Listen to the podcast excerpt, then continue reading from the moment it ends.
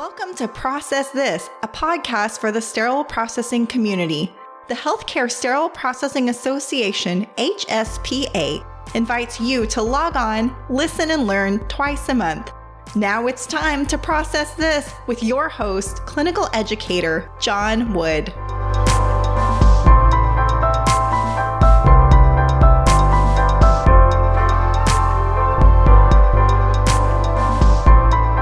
Welcome to the Process This podcast. I hope you are doing well. Now, this is an exciting podcast for me because this is the 100th episode on the Process This podcast.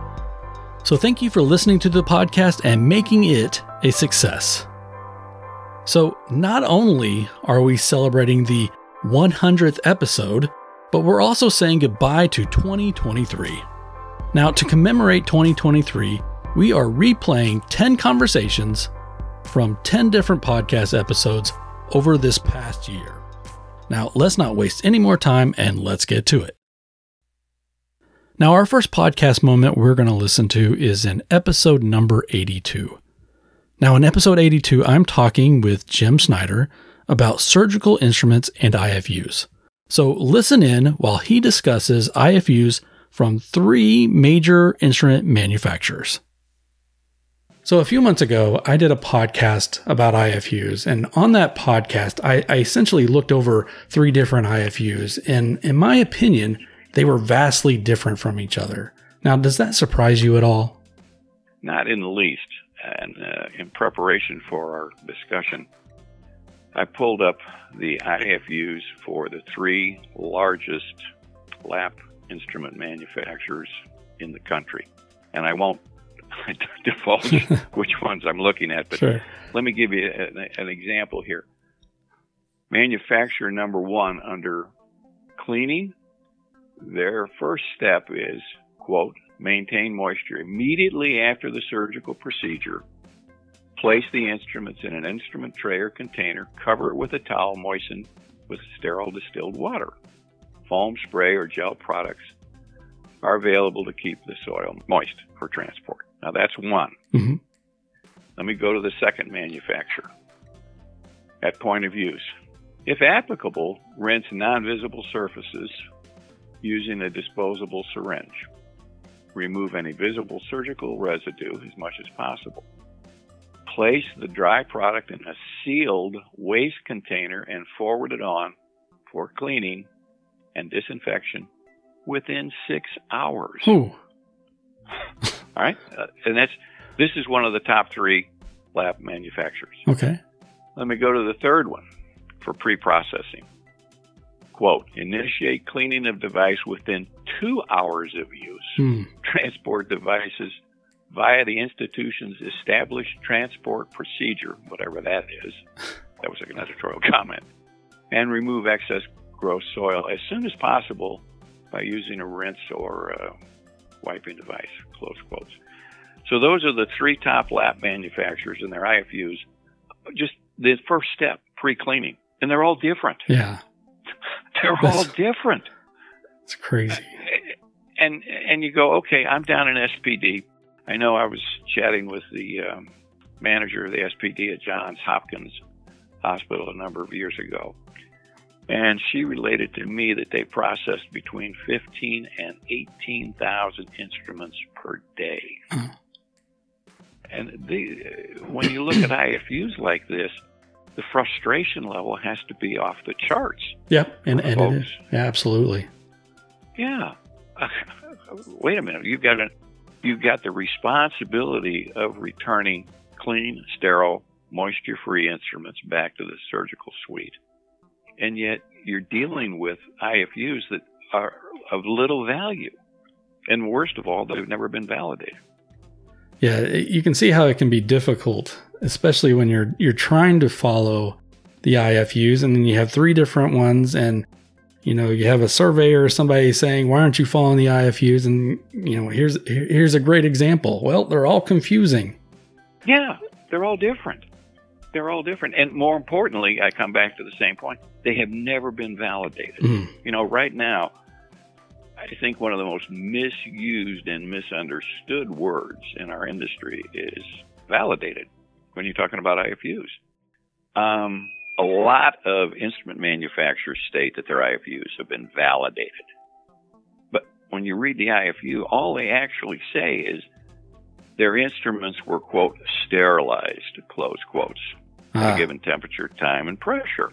Well, Jon, what they're really validating is the fact that the sterilization indicator turned, indicating that the conditions were right for sterilization. It has nothing to do with whether or not the instrument was free of bioburden and biofilm after processing. And that's the rub. So, some great information from Jim on IFUs. For more information on the IFUs, check out the complete episode. That's episode number 82. In episode number 83, I had the pleasure of speaking with the fine folks from the Lebanon VA.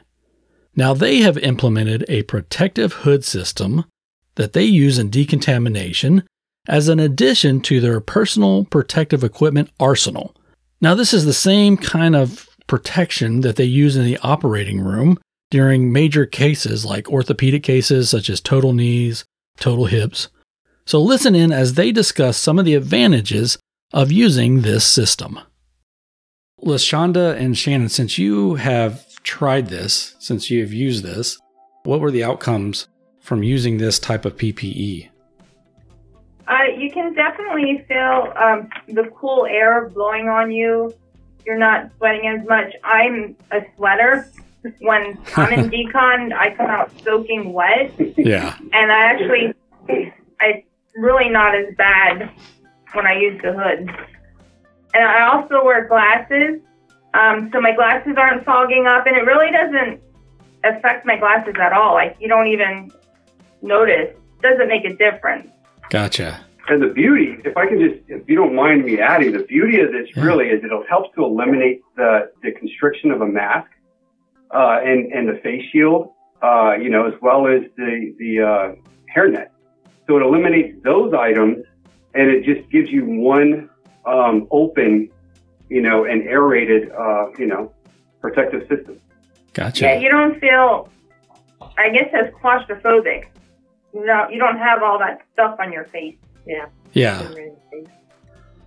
How heavy is the device? Is it is it heavier than uh, let's say using a cooling device, which you mentioned earlier? Oh, definitely.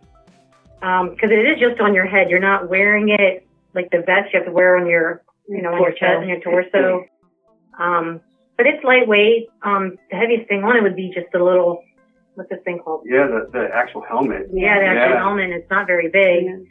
Um, another thing that I like about it is I get splattered all the time. So when I'm sort of wearing this, I'm just washing away and I don't have to worry about getting splattered in the face or anything. So I like that aspect of it too. Yes, that's a nice perk. And one of the cool things about this one is it has like um, several layers of peel away the face shield in the front. Oh, So say you do splatter all over and that, that outside one, you've got water droplets or whatever on it. It's, you just reach up and you peel a layer off and you've got clear visibility again. That's another thing. I think the visibility is a lot better too. Yeah. It is. The shields are kind of yeah blurry. And another thing from my standpoint, because I, I have gone down and used it and uh, and worked, you know, there were times where I got splattered underneath my face shield Mhm. on my Mhm. lips, and I, Oh, yeah. I didn't like that. That, that was horrible. Gross. Just happened the other Freak, it, it would freak me out. But here's another thing, Jon, is when I would get an itch on my face, hmm good luck trying to scratch it, you know, without contaminating yourself. Yeah. With the face shield, um, you're a, or the hood, you're able to actually reach up and actually scratch yourself because there's plenty of you know of um, extra material that actually gives and, it, and actually allows you to scratch yourself. Um, we, I mean that seems you know trivial or insignificant, but truly protective, you know, and Yeah, um, it's true. and very valuable. Yeah. And when I get hot, I get itchy and then, Yep. yeah. Well, yeah, it's it's really important that sense of security and and and feeling like you are protected, and I, I agree with that. So, have you guys uh, seen or read the uh, Ofstead and Associates splash study by any chance? Oh yes, Absolutely. sir. Yeah, I read it in the Process magazine.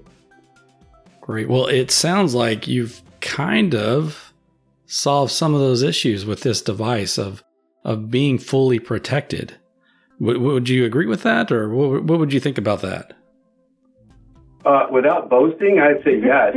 uh, I would say it's it's amazing that it that it actually you know it, it completely eliminated that. I mean the the microbiological infection prevention of it is unbelievable. It's it's 360 degree protection, and that's something that's very important because if you think about it, you're just you're just getting the the face shield Mm-hmm. uh, protection. Okay, without this. Now, let's say that like with our space, we actually have three sinks. If You have another person at another sink that decides to turn away and start blowing instruments or lumen, and now you're getting splattered on your back or the back of your neck.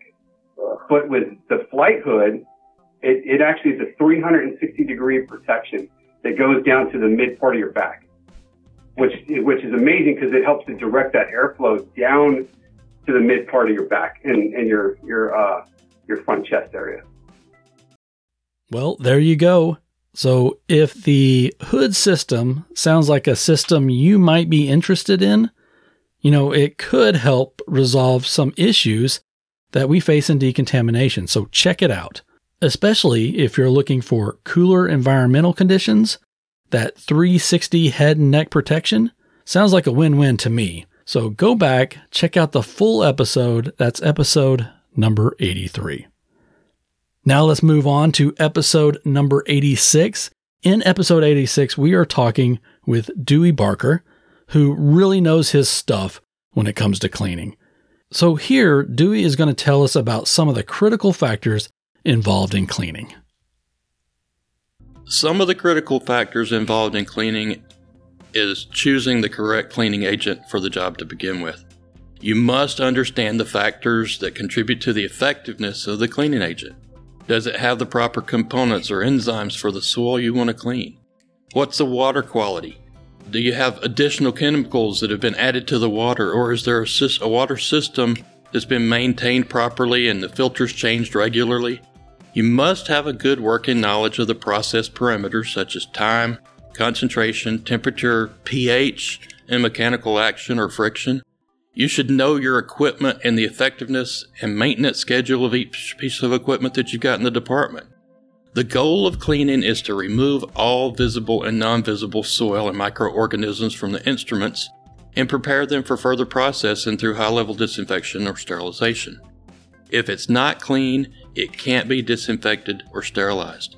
The final critical step in cleaning is inspection. You must inspect every instrument for damage, retained soil, or any detergent residue.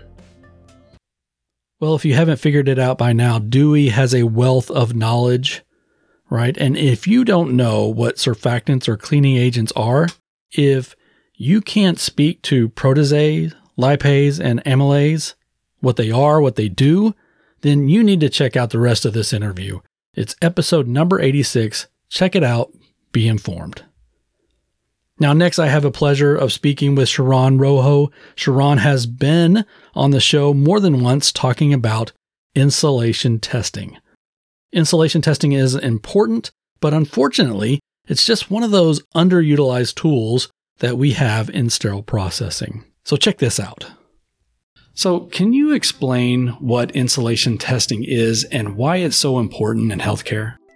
Yes, well, insulation testing tests for the integrity of the insulation on that instrument or device for any um, damage like gouges or scratches or even pinholes.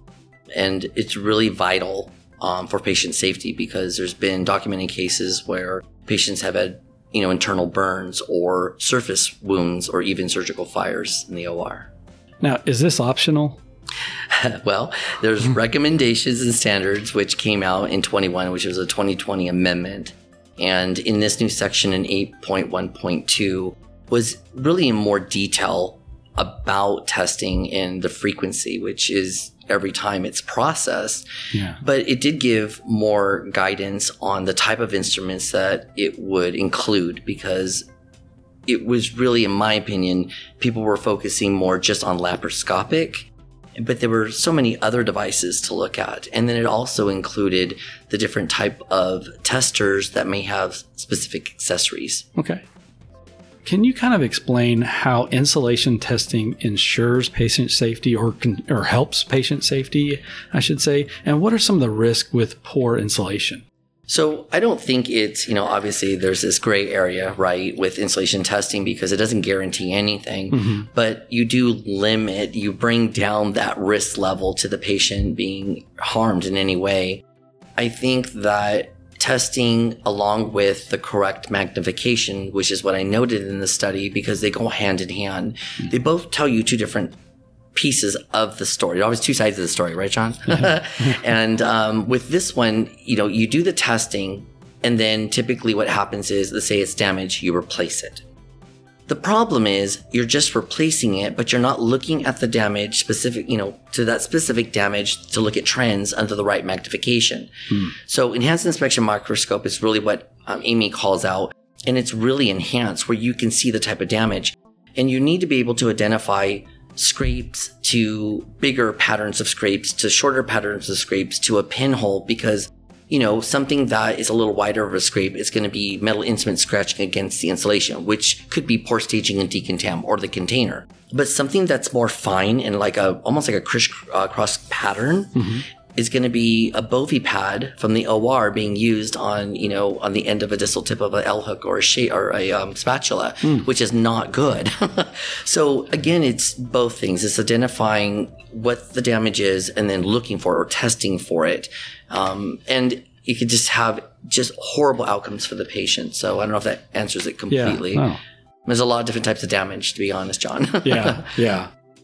All right. So for more information on insulation testing and the study that Sharon conducted, check out the rest of this episode, episode number 87. So next we're moving on to episode number 89. And here we have Adam Akota, and he is talking about why we are training our technicians incorrectly. Right? So let's listen to see what he has to say. So, in your opinion, what is the root problem when it comes to training? I think it's that we we teach them the skills and then we just say you're on your own now. And that's uh, when I kind of looked at it. I was looking back at my past, and then uh, my son recently started working at a sandwich shop. And basically, he said, you know, uh, when he was at the sandwich shop, he was standing next to somebody, and they kind of showed him how to do a task. And then he did the task himself, and then they walked away. And they were like, okay, you know how to do that now. And I realize that's very similar to what we do in sterile processing. They shadow somebody, they watch them do it, then they do it themselves, and then they're like, oh, you're signed off, you know how to do that thing. But that's not, I don't know that we should be modeling the fast food industry as far as quality and accuracy. Sometimes that's not the ideal location for that. So that was kind of a, um, you know, when it comes to training, I really started to look at that, what we're doing, and then maybe think maybe what we're doing and that, that connections we're making for them to form good habits is just off. So, in your presentation, I really like the habit loop that you explained. Can you kind of explain that habit loop for our listeners? Sure. Um, so the habit loop essentially, when you learn a new task, your brain wants to turn it into an automatic behavior. Essentially, um, you know, I, I give the example in the presentation that when you're on your drive home and you go through that route to your house from work to home, from work to home every single day, your brain become it becomes a habit in your brain. You don't think about it. Sometimes you pull into the driveway and you have no knowledge of what happened in the last 10 minutes. So like, you know, did I run red lights? Did I go, you know, did Yeah. I go when it was green? I have no idea. I just pulled into my driveway at home. So it's an automatic behavior that your and your brain wants to do those things. So in SPD, it's similar. When we're in decontam, a lot of us just its brain shuts off and we go into automatic mode, and then eight hours later our shift's done. So it's a very similar thing, that habit loop that forms. And I've noticed that some technicians, when they're in that habit loop, have good habits and other ones have not so good habits. Yeah. So that's a really important part is to impart those good habits early so that they know the right way to do things. All right. Well, thank you, Adam. You know, training is so important. If you want more information on closing the gap with your training, you know, this episode goes on to talk about what folks can do and it provides some more actionable steps, right? So figure out you know, why we are training our technicians differently and what you can do about it. And that is in episode number 89. Episode number 89. Next is a real treat, episode 90. In episode number 90, we have Angie Holland as she sheds some light on what it's like to be ESL, and that's English as a second language, in sterile processing. Now, in episode 90, Angie shares some of her experiences with us and gives us some information on how we can help our ESL folks in sterile processing. So let's listen to see what Angie has to say. So, we're talking about English as a second language. So, how important is English proficiency for individuals seeking a position in sterile processing? So, uh, English proficiency, it's of great importance in the healthcare industry. However, if we're talking about proficiency as in understanding, it's critical across the board when it comes to any type of employment. A lot of ESL, um, English as a second language technicians or, you know, healthcare workers to comprehend. However, they are challenged when it comes to communicating back that they understand what they're, what you're telling them. So, what are some common language barriers that ESL individuals may face in the field of sterile processing? Uh, okay, so common language barriers, uh, the medical terminology and trying to translate that um, into Spanish and then back into English is one of them. Oftentimes, because we are ESL, we can use too many words, so that can be misinterpreted as we're being combative or we're being argumentative when we're just really trying to find the right word to describe what we're trying to communicate. So, I mean, that that can be challenging. Or um, simply processing a question, it's a delayed response. Okay. So when you, you face a delayed response, sometimes we tend to think, oh, well, they don't understand what I'm saying. But the reality is they're gotcha. trying to process the question. Gotcha. Just trying to find the right words. Mm-hmm. Yes. Yeah, because I can see the difficulty in trying to really figure out, you know, converting what you know in Spanish to English and then back and forth. So that makes sense, really, that it might take uh, just a little bit longer to answer a question. Yeah. So, what are some ways that sterile processing departments can support folks with ESL or ESL individuals? So in sterile processing itself, um, so when I provide in services, I make sure that they're hands on in services. We tend to be visual learners, so when we're okay. hands on, we can grasp content a lot easier because we're doing it, right? So, okay. you know, if you're telling me, open that door, I might not understand abre la puerta, right? Ah, yeah. But if you show me, then I'm going to know exactly what you're what you're trying to connect, right? So just it's um, simple things like that. Um, another thing that I've brought up to healthcare facilities that I've worked at is can we provide an ESL program through the hospital for anybody in the industry in healthcare that has maybe a little bit of an obstacle there? And you know, I think that that's been beneficial. So, this is a great episode. I urge you to check out the rest of this episode, episode 90, and see how you can better serve folks with ESL that work in the sterile processing department. Moving on from this, we have episode number 92. Now, number 92 is about borescopes because borescopes are a great tool that we use in sterile processing. In this next episode, Andy Sutton provides us with some great advice and things to really consider when we're trying to integrate a borescope into our department. So let's listen in and see what Andy has to say. So, what are some considerations that folks should be aware of when they start selecting or looking into a borescope for their sterile processing department? So, I, I like to kind of organize this in, in two areas. And the first thing I look at is setup. The setup of this borescope is something that should be, a, uh, you know, a forethought here, something ahead of time as we're looking at uh, a couple things location in the department. So, where do you want to use this? Is this going to be on the clean side, dirty side, or both? Something that you'll want to consider, and you know how what might work best in your department. With that location and the setup in mind, you want to notice, you know, any space constraints, uh, stuff where the borescope is going to be set up for success. You know, you just don't want this to be an afterthought. Second piece or last piece of this setup uh, think about the devices that you're wanting to inspect at that particular workstation. So, two things that you'll want to think about with those devices length and diameter of the lumen. So, similar to brushes, we want to make sure that we have the right size brush uh, for the device that we're, we're looking to clean. Very similar to a borescope, we want to make sure that the diameter of the borescope is appropriate for the lumen. Uh, so, let me just give you a scenario on that. If you have a very small borescope in a bigger lumen, you kind of get this, what I like to explain is a flashlight in a train tunnel situation. Mm. So, very, you know, not enough light uh, in that big train tunnel of a lumen coming out of the borescope if the borescope's too small. The other thing is the borescope will tend to ride one side of the, the, the lumen wall. And so you want to get just a good depiction, uh, just like a brush, you want to have good contact points on all, all uh, surfaces within that lumen, similar for a borescope.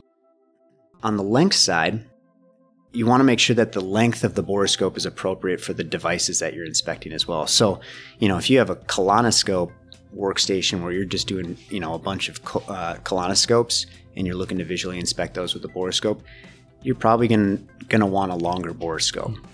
Uh, you know, on the flip side of that, if you're doing a lot of suctions or arthroscopic shavers or just shorter lumen devices, you're to have a long borescope at that workstation could present a challenge. You're dealing with a lot of extra working length of the borescope that might not be needed.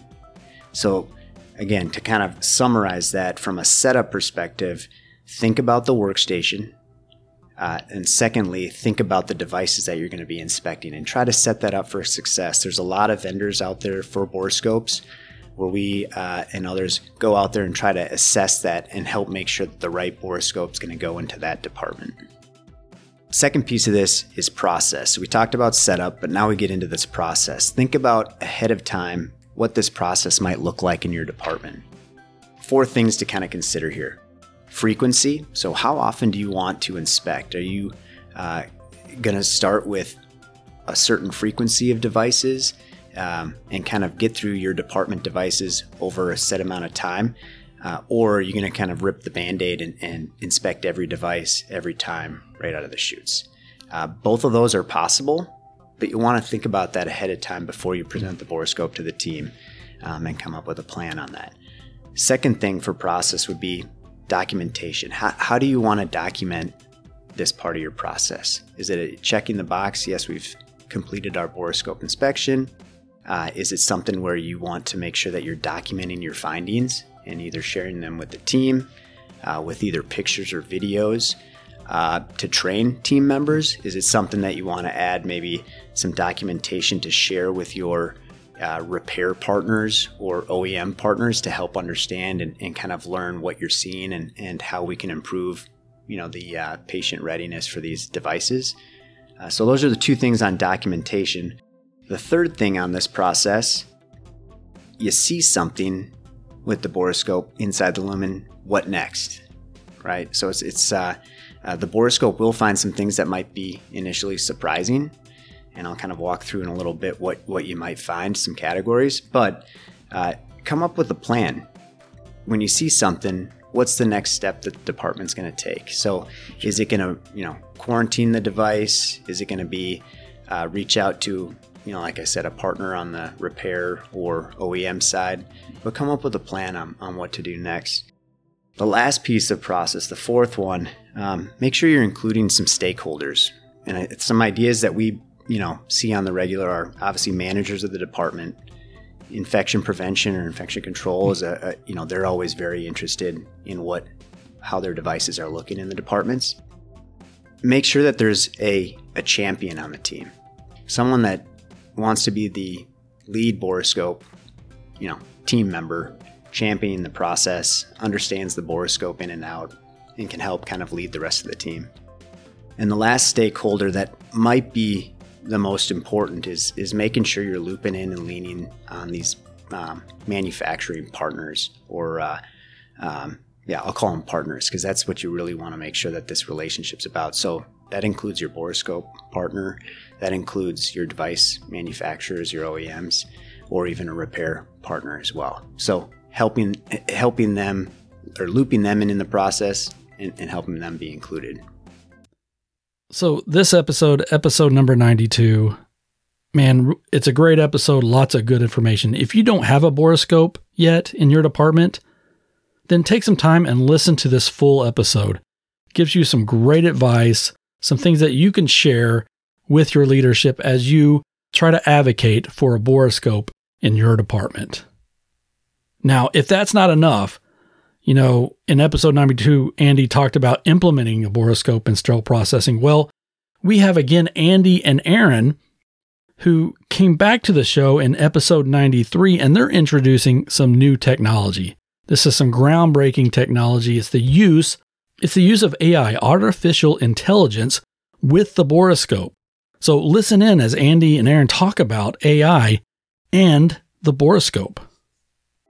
Can you kind of explain uh, what AI is and artificial intelligence, and how does it work with the Borescope? Yeah, of course. So uh, AI or artificial intelligence, um, as you say, is it's really an umbrella term um, for various subsets or or fields within it. Um, the the dic- dictionary definition generally being that um, AI is a branch of computer science that's dealing with the simulation of intelligent behavior in computers. So, right, uh, human um, like intelligent behavior. The, the, the field of AI that we're mostly focused on here with regards to borescopes and inspections is that of computer vision. Um, so, computer vision AI is the type that trains um, computers to interpret and understand the visual world, um, much like you know people do with with their uh, with their eyes and their brains. And so, this of course brings us to the to the really natural fit of using a borescope um, to catch capture the visual world inside um, or outside of those medical devices, and also using that technology and other related um, AI technologies to, of course, process it and kind of feed into that term of, of the co-pilot. Now, there are some concerns currently with borescopes, and they're centered around human factors, meaning when the borescope process is being performed, items may be missed or items of concern may be misinterpreted. What role can AI play as the co-pilot in these type of situations? Yeah, so um, you know we don't generally believe that that we need to start by boiling the ocean on this one or, or, or jumping straight to kind of step three.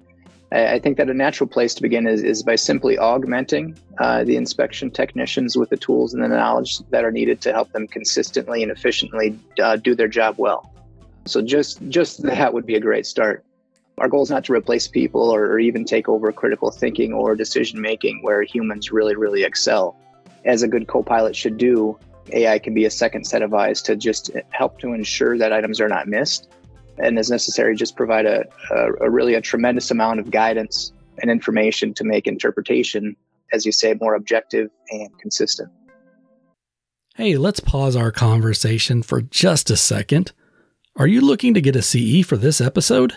Well, you are in the right place. To receive the CE for this episode, simply click on the link in the episode notes log on to the MyHSPA website and make sure you use the code 2024. Again, the code for this episode is 2024. Now, let's get back to our conversation. So, I think it's really cool what AI can do and how AI is going to be in sterile processing in the future. And this, the AI technology with the borescope, I think is just the first step. So check out the rest of this episode and again, see what borescopes and AI and how it can help you in your department in sterile processing. Now, next we have pasteurization. So, episode number 95, we're talking about pasteurization, and it has nothing to do with milk. So, join me, join Ann and Rick as we dive into pasteurization and figure out what it's all about. So we talked a little bit about some of the differences from pasteurization and chemical disinfection. What are some of the other differences in the in the disinfection modalities? You know, Jon, I think that an interesting misunderstanding is when we're talking disinfection, high level disinfection is just high level disinfection. It's defined by the FDA and the CDC, so there's a single standard for achieving high level disinfection, no matter how you're doing it. In Galen's time, maybe they were putting things on hot rocks. I'm not sure. I wasn't, I'm not that old. For a long time, we used chemical disinfection because the chemicals work. They're biocidal. They just come along with other drawbacks. The definition involves killing or eradication of all microbial life except for a small number of spores. That is high level disinfection. So there's really no difference in the death of the microbes with pasteurization versus chemical disinfection. I think it's easier to do it with pasteurization because it's it's harder to do it wrong. Like it's it's hot water. You don't have to mix it. You don't have to vent it. You don't have to check its concentration. It's mm-hmm. hot water. Hot water thermally disinfects. So that's my way of looking at it. HLD is HLD. Whether it's thermal, it's chemical, do it with dry heat. Yeah, Anne, and I totally agree with that. Those are good insights. I think that there's another part that modern pasteurization for medical devices offers is that with chemical disinfectants, even today, there is no control system for using them. What have you got? A timer on the, the counter next to the bucket you're putting it in, and somebody is uh, off doing something else. Uh, you don't know what the temperature is in the environment, and, and time and temperature, even for liquid disinfectants, is relevant. In the case of a modern pasteurizer, it's all under computer control. It meets all of the standards. It has outcomes that are testable, and they're testable by the computer. It is not user dependent in terms of knowing that the outcome has met all the standards. Not only that, you have records. You know, modern pasteurizers will produce a record that documents the entire system and certainly, uh, the FDA wants that and ask people who have uh, someone from the Joint Commission come by. They want records. If it isn't documented, it didn't happen. Right. And uh, modern technology um, with computer controlled systems that are applied to pasteurization work. And there are advances in computer science and communication that uh, mean that it's con- continually get better. And it also takes the responsibility of reaching the correct endpoint off the practitioner. They don't have to do it. They're not scribbling down numbers on a, um, you know, a water splattered notebook that's beside uh, the bucket that contains, uh, you know, the devices. So it's it is the correct way to go. It meets all of the high level objectives, as Anne has pointed out, for high level disinfection, and it fits into um, our increasingly the uh, requirement for documentation in a healthcare setting. Jon, I would like to just point out that what Rick was just describing is fairly common in the areas where we're seeing pasteurization used the most. That would be like a sleep lab or a respiratory department. Occasionally, if anesthesia has its own little subspace in the sterile processing department, we might see it. I have a lot of experience working with people in GI and endoscopy, and they now typically will use automated processes for the exact reasons that Rick described. Sure. And so it isn't that it's not present in hospital settings and ambulatory surgery centers and GI centers. It is present for those places, but the more remote places are still likely to be manual, and that has so many drawbacks that pasteurization can resolve. And I can I cannot comment further on that. Um, uh, I was involved in a, as a third party reprocessor, and we used pasteurization and it allowed us to meet the GMPs that were expected of a company offering third party reprocessing. Uh, we were doing all kinds of anesthesia, respiratory care, sequential compression devices, taking in for companies that were repairing electronic instrumentation that might be in surgery that had blood spattered on them, and they would pull the boards and we would pasteurize them so that it could be replaced back into the instrument to be used in a surgical suite. Hmm. And so this speaks to the uh, versatility of pasteurization across so many different devices and situations.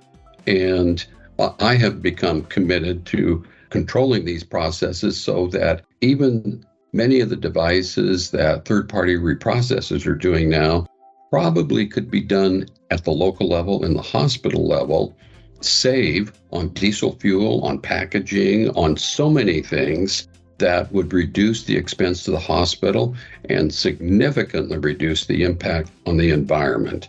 Uh, we, we even have uh, one of the major third party reprocessors using our system to high level clean and high level disinfect EEG leads, and it's saving so much money. Uh, I would encourage hospitals to simply make a list of all just the plastic devices in the hospital and come up with a plan, do a, a Pareto analysis of where they're going to get the most bang for the buck to put it through internal reprocessing rather than single patient use, or even sending it to a third party reprocessor. Now, I'm, I'm not in any way trying to uh, degrade the importance of third party reprocessing. They serve a vital uh, mission in helping hospitals reduce cost and totally support them. Uh, but there are even items that they can't do at the same cost that it could be done in the hospital. So, safety and economics uh, certainly point in the direction of having local high level disinfection at the hospital level and, um, and save money. So, great conversation from Ann and Rick. So, again, you may not use pasteurization in sterile processing in your department, but as cleaning, disinfection, and sterilization experts, you know, you should really be familiar with pasteurization, where and how it could be used in your facility. So, if called upon, you can be that content expert. So, check out the rest of this episode, that's episode 95, to learn more about what pasteurization can do for you. Hey, and while you're at it, get the one hour CE credit while you're listening in. Now, last, but certainly not least, in our top 10 is episode number 99. Now, here we have Sue Klacik and Tara Kramer talking about an important research study about time, temperature, and humidity, and how those factors affect soil on instrumentation. So, again, we're talking about the article, which is the effects of time and temperature and humidity on soil drying on medical devices. So, can you talk a little bit about what inspired you to do this type of research? Well, what came about is at AAMI, we're now working on a document for external transportation of medical devices. And part of that is transporting soiled instrumentation. And there's really, there was no evidence on transporting um, medical devices with soil on them, you know, how long they could stand, and at that point, it was really the weather conditions because we'll be transporting the items in an uncontrolled environment. And there was nothing to tell us, you know, how long can these soiled instruments sit in temperatures, humidity, and even the time factor. It, so I reached out to Tara to ask her for some help at one of the Kilmer meetings. And the reason for, um, that this is going on more and more now, the external transportation, is that more facilities are now doing centralized processing, meaning that healthcare facilities, whether it's a clinic or a major hospital, are now sending medical devices for processing to a centralized facility, often with soil still on them. So that results in longer transport times, and also the instruments are now exposed to weather conditions, uncontrolled weather conditions, and we don't know what effects that has on the instrumentation. The other thing is, as we were looking at this, um, internally, we also have some issues with transporting soiled instrumentation. When surgery completes a case, they're really good at getting the instruments down to the decontamination room. However, that's not always the case in other areas. For example, a labor and delivery department may be very far from sterile processing and they may just send the instruments all down at the end of the shift or maybe at lunchtime. Now, they may be performing procedures at seven or eight in the morning. The instruments don't come down until later in the day. And this also happens with other areas the cath lab, the emergency room. Throughout the hospital, they just at the end of the shift or at lunchtime or even a pickup or delivery, that's when the soiled instruments come to sterile processing. And the reason is there's been no research or evidence saying it doesn't really matter if the instruments sit up in these areas for a while. And so, thank you, Tara, for your great research because now we know what really happens when we leave soil on instrumentation and how to prevent some of the problems with soil on instrumentation. As folks read this article, is there one thing that facilities can do to start making changes to their current practice or processes? And if so, what things would you suggest that they start doing? Well, in healthcare facilities, we can definitely keep the instruments moist. You know, the point of use treatment, this gives us the why. Why is it so important? And here's why we it gave us the why. And so we need to keep the instruments moist we need to also get the instruments, the soiled instruments, to sterile processing as soon as possible so that they can start undergoing the cleaning process. Another thing that I think this article will help with when we talk about the why, as a sterile processing manager, often we need more people, we need more equipment, and this gives us why, because we can't let the instruments sit there. And oftentimes we can't just say, well, you know what, midnights we'll get to the instruments. Don't worry about it. No, the why is we need to process these instruments as soon as possible. The manufacturers developed the instructions for use with the understanding that the soils would not dry on the instrument and that they would come to sterile processing and be processed within a certain amount of time.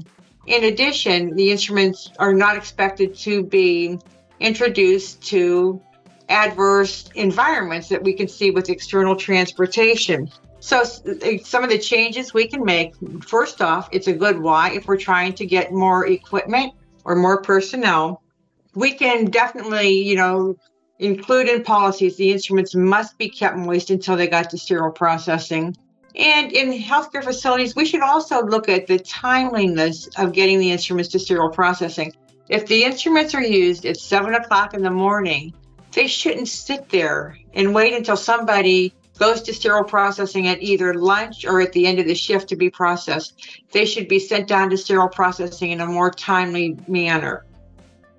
I just want to echo what Sue said and beg the audience please, please, please don't let them dry. I think that's if you take nothing else, don't let them dry. Um, and if you do, make it for a very short amount of time with temperatures that you like to be in. So if you're not comfortable, they're not comfortable. Mm. So if, for example, you have to transport them dry from facility A to, to facility B, please make sure that the temperature is is in conditions that humans like to be in. That that's I think the biggest takeaway because if you're not comfortable sitting in the transport vehicle, you're hot, those proteins are baking on and it is accelerating the time that that we're seeing that impact. And so when you get to that facility, it's going to be harder for them to be cleaned. So so please don't let them dry and if you do, make it very very short amount of time. So, last question, are there any plans for any future experiments, any future studies? Oh my gosh, yes.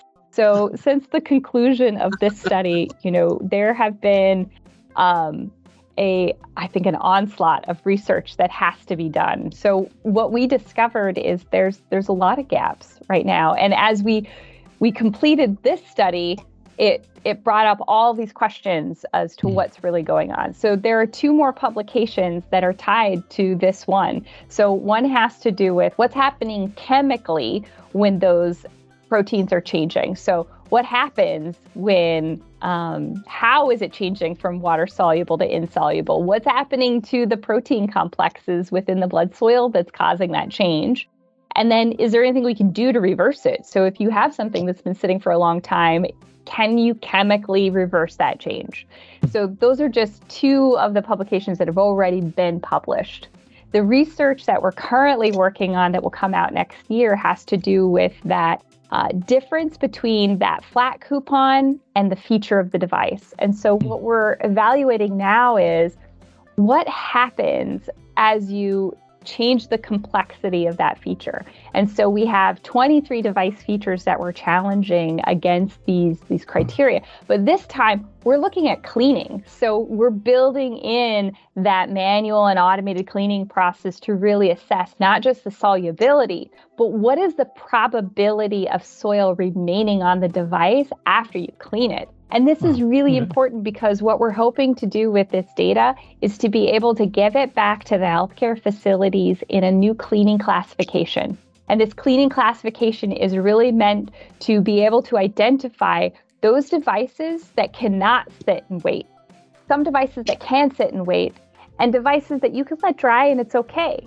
because we want to really understand if there is an ability to give our sterile processing partners more information so that they can prioritize their work not just have to do everything all at once, yeah. but to really be able to start saying, this is a maximal risk device. I have to process it within 10 minutes of receiving it because I cannot let any soil dry versus a moderate risk device that maybe you could let some and a, a, minimal risk that maybe maybe it could sit there and it's fine until you get to it 12 hours later so we're really starting to look at how to give sterile processing folks more information as manufacturers to be able to give them that flexibility within their processing time to really adjust to their needs versus just saying work harder. We want them to work smarter.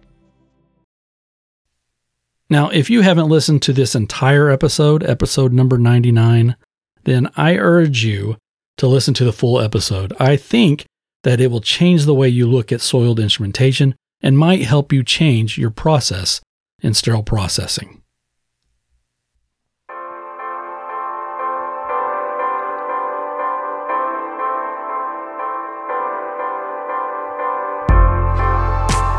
Well, that music can mean only one thing, and we are out of time for today. Thank all of you for listening to the show and supporting HSPA education. HSPA episode number 100 is in the books. Hey, each episode we do here on the podcast is on demand, so when you're ready for us, we'll be there for you. As always, stay classy, HSPA and let's get started on the next 100.